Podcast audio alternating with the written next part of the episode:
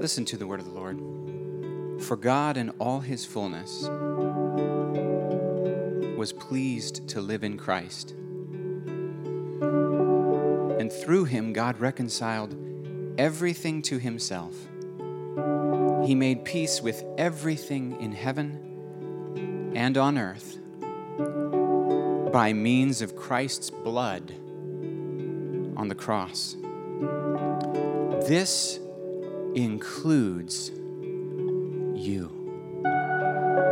This includes you who were once far away from God. You were his enemies, separated from him by your evil thoughts and actions.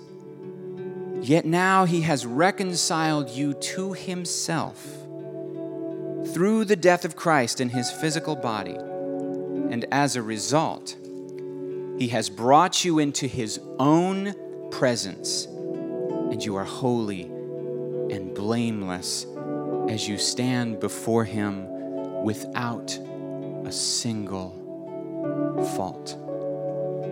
But you must continue to believe this truth and stand firmly in it. Don't drift away from the assurance you received when you heard the good news.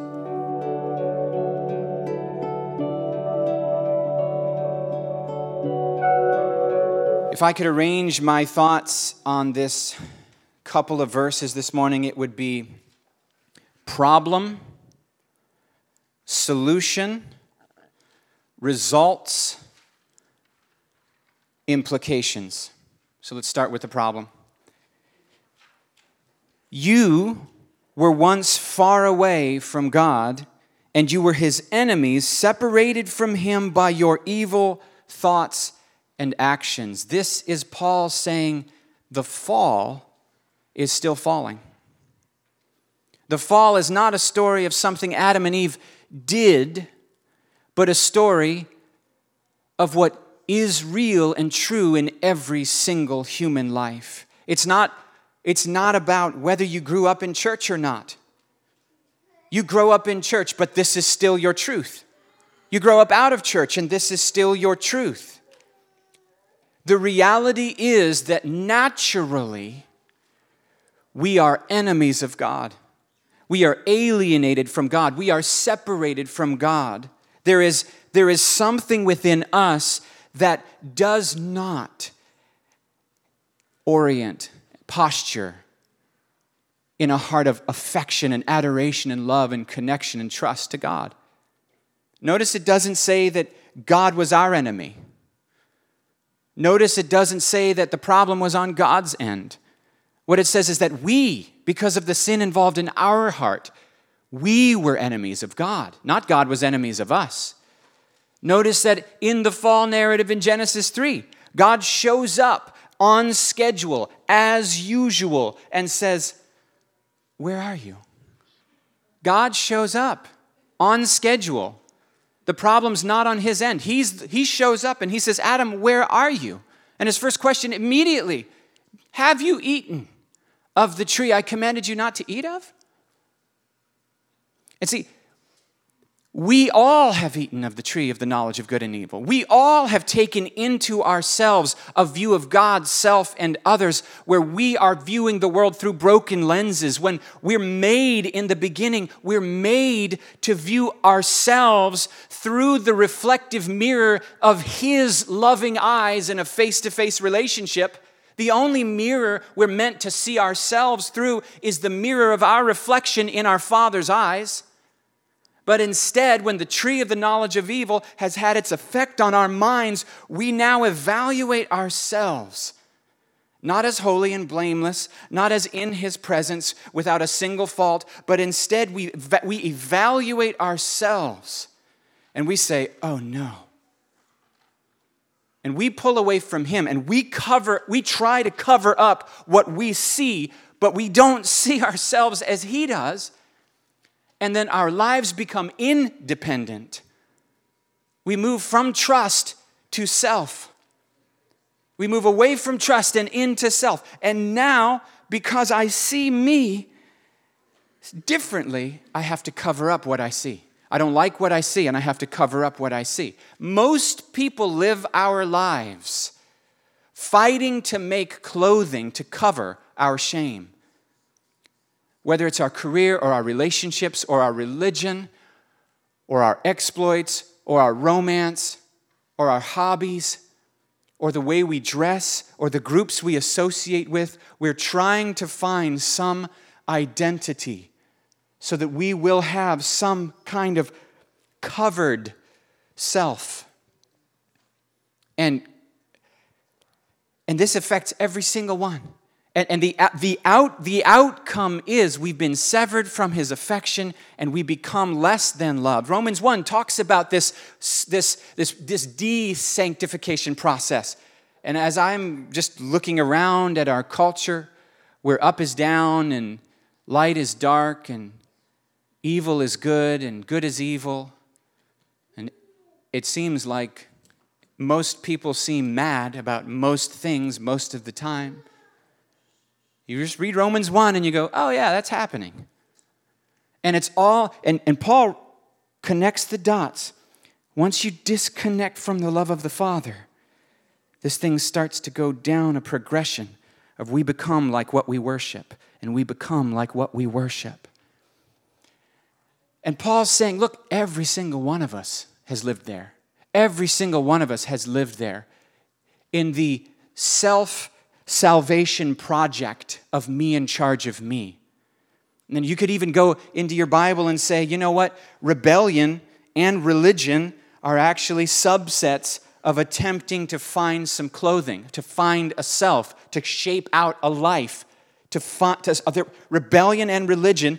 The younger son, the younger prodigal son who says, "The heck with the father, I'm out," and the older son that says, "Well, no, not the heck with the father. I'm going to do everything that I can to do what's right by the Father. You ask the younger son, but yeah, but do you love the Father? He says, No. He's got me in prison. You say to the, to the older son, Do you love the Father? And he says, Admittedly, no. He's got me in prison. So one person is in rebellion because the tree of the knowledge of good and evil has taken its effect. And they're actually hostile and at enmity with God because of the brokenness. And the other one's in the house of God praying and trying to use doctrinal correctness and behavior, being the perfect, perfect Christian, to, to replace the shame, to fix the problem, to make clothing for ourselves. Every one of us, every single one of us, the problem, the problem, every single one of us has postured ourselves as an enemy of God but he has never postured himself as our enemy. Every single one of us, by our attitudes and by our actions, has proven it. Problem, solution. Yet now he has reconciled you to himself. Notice this. I sometimes think we have imagined the goal of the cross as to take us to a piece of geography at a point in time later. I don't know if that made sense. A place with golden streets sometime in the future is the goal of this cross. But this passage is intensely intimate and personal. The cross is about God bringing you back to connection, to face to face fellowship with Him. That's what the cross is about. The cross brings you home to the Father. Yeah, heaven when you die. That's awesome. That's byproduct. Home to the Father is the purpose. Reconciled back into relationship with this affection, with this adopting love. That is the purpose of this cross. That is the ache of the Father's heart. He has reconciled us to himself through the death of Christ in his physical body. Jesus became everything we are so that we could become exactly as he is. And the church fathers puzzled with the incarnation for 300 years. for 300 years. If you read the early church fathers, you're like, do you have another topic you want to talk about besides the incarnation? And they go, no, sit down and shut up. And we, you go, why? Why are you so obsessed with that God became a man? And they go, because the heretics keep perverting it. And it's the gospel. And you go, what do you mean the incarnation is the gospel? I was told that the cross is the gospel. And they go, listen, the cross is the end result of the incarnation. The, the incarnation is, is Jesus saying, I am going to fully inhabit what you are completely. I become one with you. So that when I die, you die. And when I rise, you rise. And that when I'm seated in heaven, you're seated in heaven. And that when I come before the presence of my Father, you come before the presence of my Father. I'm so going to identify with you, I will become you. And then Paul's meditating on this and he says, Oh, for this reason, a man shall leave his father and mother and be united to his wife, and the two shall become one flesh. Oh, it's not about Adam and Eve. It's not about husband and wife. It's about Jesus leaving the Father in heaven and becoming fully one with us in the incarnation so that everything pertaining to God's people gets handled by Jesus. So he doesn't just do it for us, he does it as us. So that the disobedience in the wilderness is, is, is, is turned around by his obedience. In the 40 years of disobedience, where God's son Israel got it wrong, Jesus gets it right in his 40 days in his wilderness. There's so many of these. He takes up our story and in himself turns it around. So that in his dying, our sin is dying. And not just the sins we committed, he does break the guilt of the sins we committed, but it is so much more than that. He breaks the actual power of sin itself. Do you notice this, right? It's, it's, it's, it's peppered through your Bible, where, where Paul in Romans 7 says of the man who's under the law but outside of Christ, he says, if I don't do what I want to do, but I do the evil I don't want to do, then it's no longer I who does it, it's sin living in me. Sin is an active living power that's at work in us. Remember the problem? That was the problem. We're temples. We all like to think we're in charge of our lives, but we're actually temples. And we're inhabited by some kind of living force. And Paul says, the living force that is at work in someone who is religious but not in Christ, not surrendered to Christ, not relishing and savoring Christ, that is a person who they may be in church, but sin is living in them and through them. Romans 7:20. It is not I who do it, but sin living in me. And fast forward to Galatians 2:20, where he says, it's no longer I who lives, but Christ lives in me. The life I live in the body, I live by faith in the Son of God who loved me and gave himself for me. In his physical body, did he die to remove the guilt of sins? Yes, he did. But he also died to break the very living power of sin. And as the Orthodox would say, trampling down death by death. Because sin and death are a unified, wicked power at work in the world. And Jesus takes on all that we are to defeat all that stands against our relationship with Abba. That's what's at stake. That's what he came to do. He came to take everything out of the way that stands between us and our relationship with Abba. So the, so the fathers are obsessed with the incarnation because if you break the incarnation, you break you break the oneness and you make the cross powerless. Okay. Yet now he's reconciled you to himself through the death of Christ in his physical body. Problem, solution, results. As a result, he has brought you Who? The Father.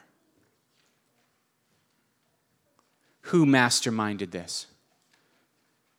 The Father.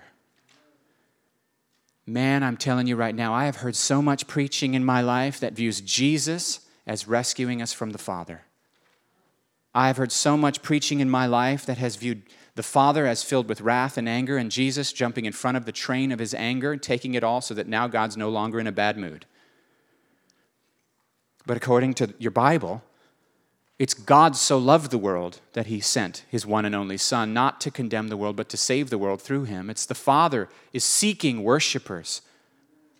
John 3, John 4.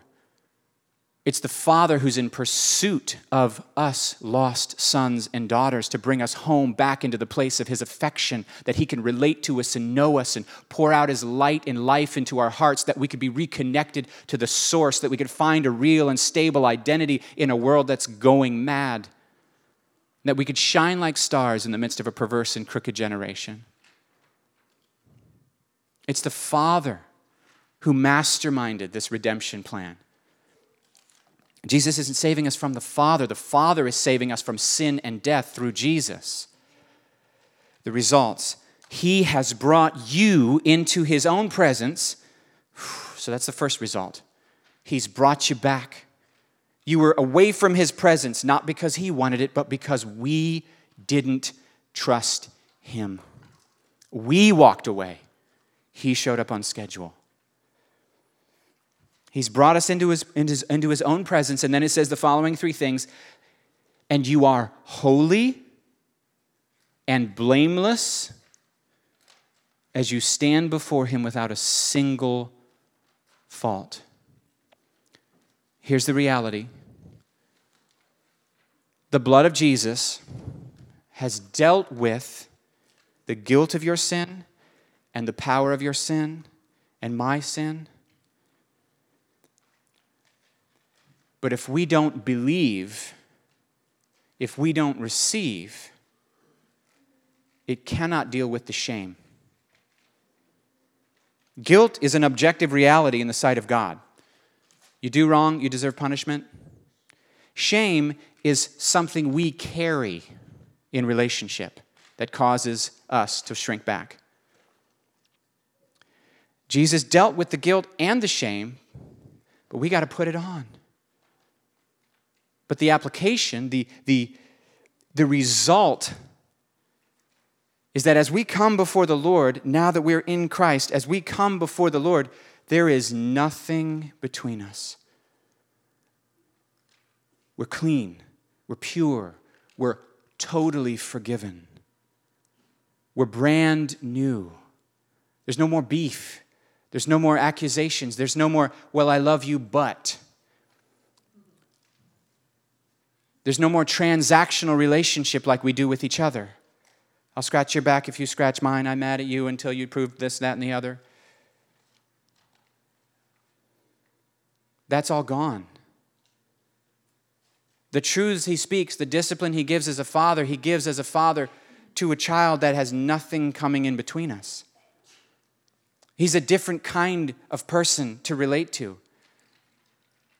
And I'm telling you right now, if we let this in, it dramatically changes our identity, it dramatically changes our love, it dramatically changes our emotions, it dramatically changes our stability and our hope levels and our peace levels and our joy levels. If we let this in, and we let His Spirit apply this reality to the stuff in our mental landscape that still is living as though this isn't the truth, then we get free. He's already done everything, everything required for us to be 100% free. He's done everything required for us to abide in His love and live every day rejoicing and not really be that bothered.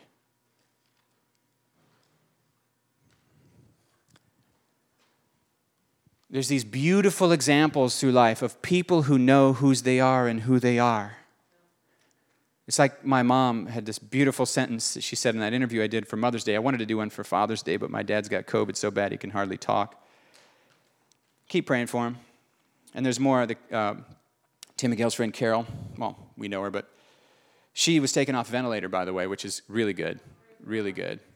That's rare. Sometimes you go on those ventilators, you don't come off them. So, but I wanted to do an interview with my dad too. But my mom said this thing. She said, "Tim, I hope you children say of me when I die that the only two opinions I cared about. Let's try two fingers for that. The only two opinions I cared about was God's and Norm's."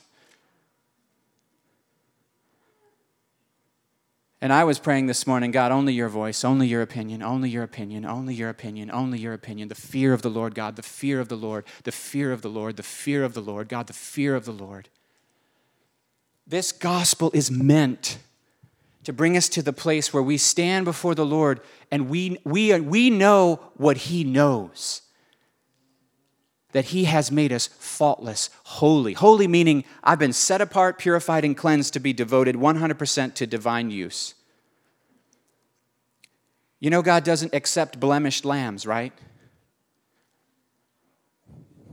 He doesn't accept imperfect, broken sacrifices, right? So he has made us an unblemished sacrifice to himself.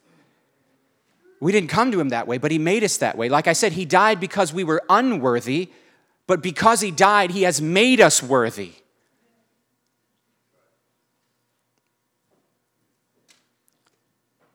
We say things like, We can't do a thing without you, God, but, it, but then we don't reckon with the reality that we're not without him. And you go, apart from Christ, I can do nothing. And I go, that's absolute truth. But we're not apart from Christ, so we can do everything He's called us to. He says, once you were not a people, but now you are a people. Once you lived in the world without hope, but now you have a hope. Once you were enemies of God, but now you're God's children and you're holy and what else? Blameless in His sight. It's interesting how many of us are not blameless in our own sight because we haven't let the Lord deal with it.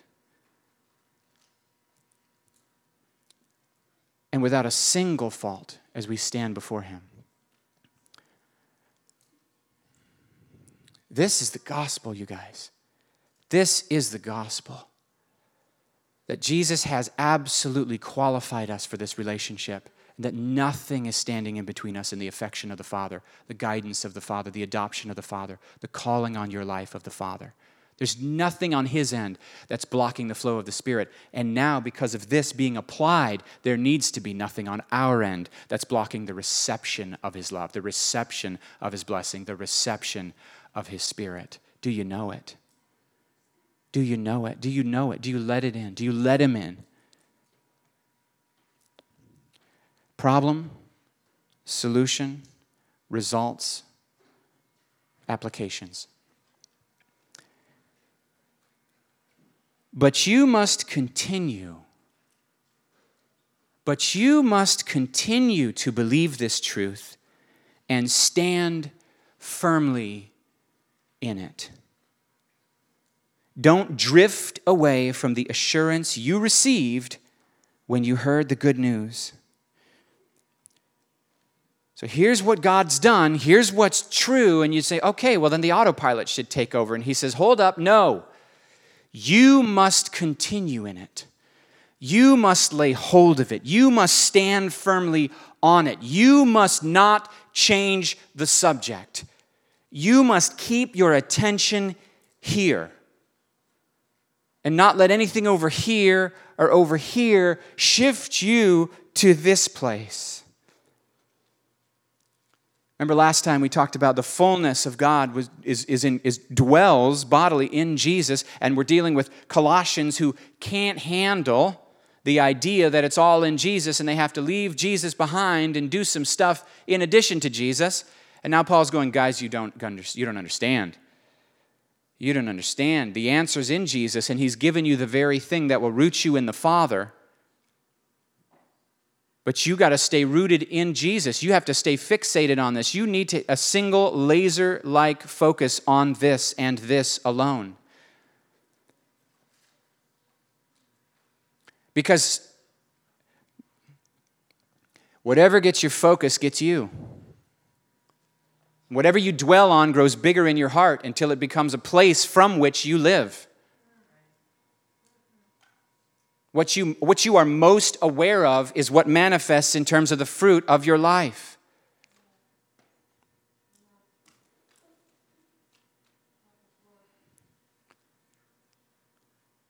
And if we're not most aware of the Father's love, if the Father's love is not the thing that we're most aware of, then the fruit of our mouth and the attitudes of our heart and the actions of our life will speak something else. And it's called drift. In the time in which we now live, when we're divided as a society on just about every level, and the wickedness is actually increasing, and the hearts are getting even harder, and the camps are being drawn and we're, we're told to join a camp to hate the other group. So, complicated issues where love and empathy and compassion is the answer, things are simplified down into groups and camps, and we're told to pick one and resent the other. Jesus said, in the, Because of the increase of wickedness, the love of most will grow cold. What's the answer, guys? In this last, in this last gasp, Jesus envisions this this, this church rising up when the love of most is growing cold. He envisions his church rising up in that context and the gospel being preached to the ends of the earth. How? How, how, can, you, how can you mobilize the troops when the temptation is to huddle down and wait for the return of Jesus? How can you, how can you be the salt and light in community if the love of most has increased the wickedness, which means you're being sinned against more, and so the temptation, the natural response for all of us, is to allow sin against us to knock us off our gospel rooting and make us then defend ourselves and attack others because of what they've failed to see about us has now caused us to fail to see what he already said is true. And so now though sin against us has created sin in us, and now the hardness of your heart has actually hardened my heart. And you can tell because the fruit of my lips is now accusation of you instead of glorification of him.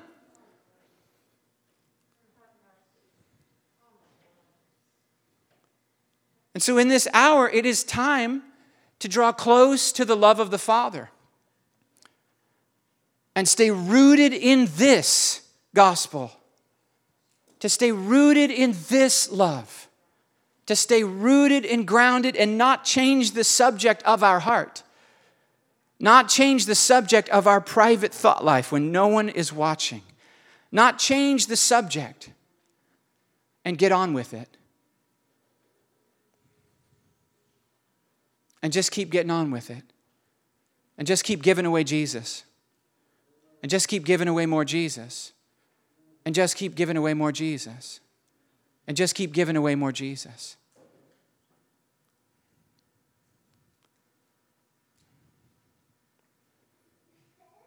Problem, solution, results, implications. I know most of us have like a heart that has layers and layers and layers and layers and no matter how long we've been walking with Jesus, we realize there's still more He's healing. There's still more He's revealing. There's still more He's exposing and healing. There's still more that needs to change. And the way to allow that to happen is to let Him in deeper and to not change the subject.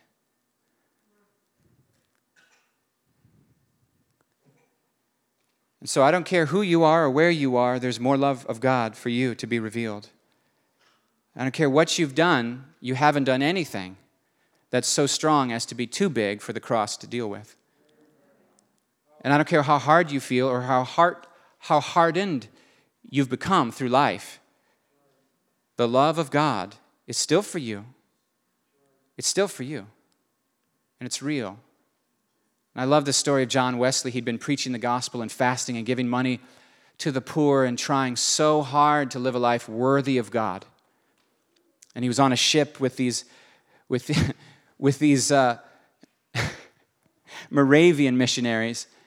And in the midst of the storm, with the massive waves threatening to kill everyone on board, he was terrified. And he looks over, and these Moravians are singing songs to God. And he goes, What is y'all's deal? And they go, Don't you know Jesus? And he goes, Yeah. And they go, Don't you know that Jesus died for the sins of the world? No, I'm sorry, I'm messing up the story. Don't you know Jesus died for you and that he loves you? And he says, Well, I know that he died for the sins of the world. And they go, But do you know he died for you? And he goes, Repeat. Well, I know that he died for the sins of the world. I guess that includes me, so yes?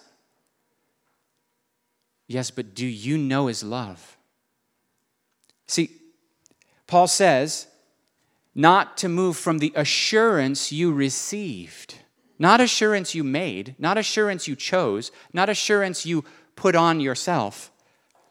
It's when the news came to you, not advice. Hey, you really need to turn your life around and pray more. Hey, you really need to do this better. Hey, you know, this lifestyle that you're choosing is really not a good thing. And if you just, not good advice, news. News. And when the news came, if you believed it, Holy Ghost came in with an assurance that it's real. I'm forgiven. I'm adopted. For me, it was really simple. I said, God, me in charge of me is a disaster. Will you please take over? I don't know if you still want me. I wouldn't want me. But can you please come in and take over? And all of a sudden, a little peace just came through my body. And I knew the answer. That was his yes. You know what that's called? Romans 8 says, His Spirit testifies with our spirit that we are God's children. Guys, that's not a doctrinal conviction. That's not an idea. That's not something someone teaches that you sign off on and say, well, that's my doctrine. I agree with that. That's what John Wesley had. He agreed with the doctrine.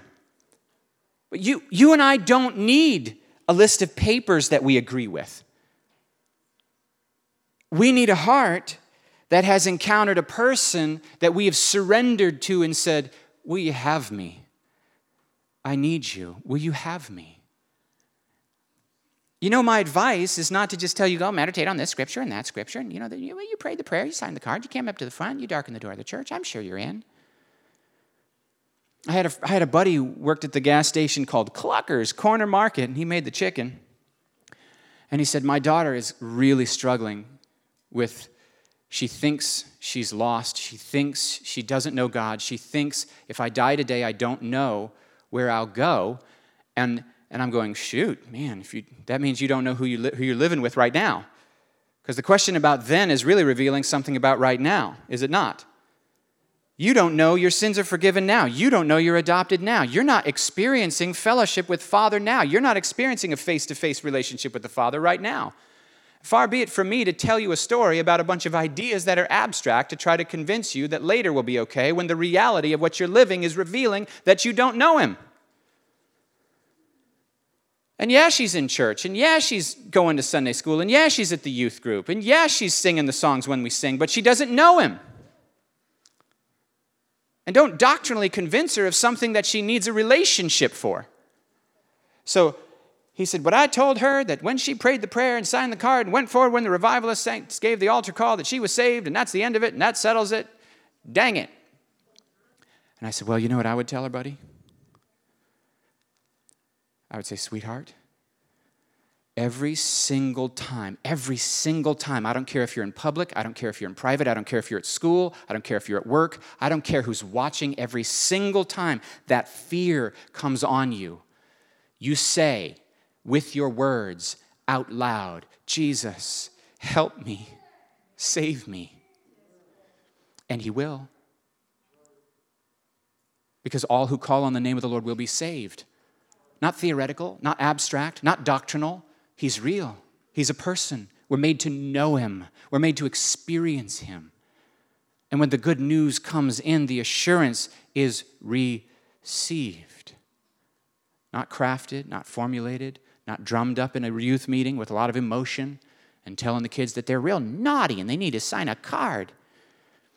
No, it's a daily living relationship I'm so much more concerned with what you do in daily life than what you do at a big gathering with loud speakers and emotional people talking into a mic. I'm so much more concerned with what you do in secret when no one's watching, with what you say to the Father when no one's looking. Problem, solution, results, application. Let's go ahead and stand.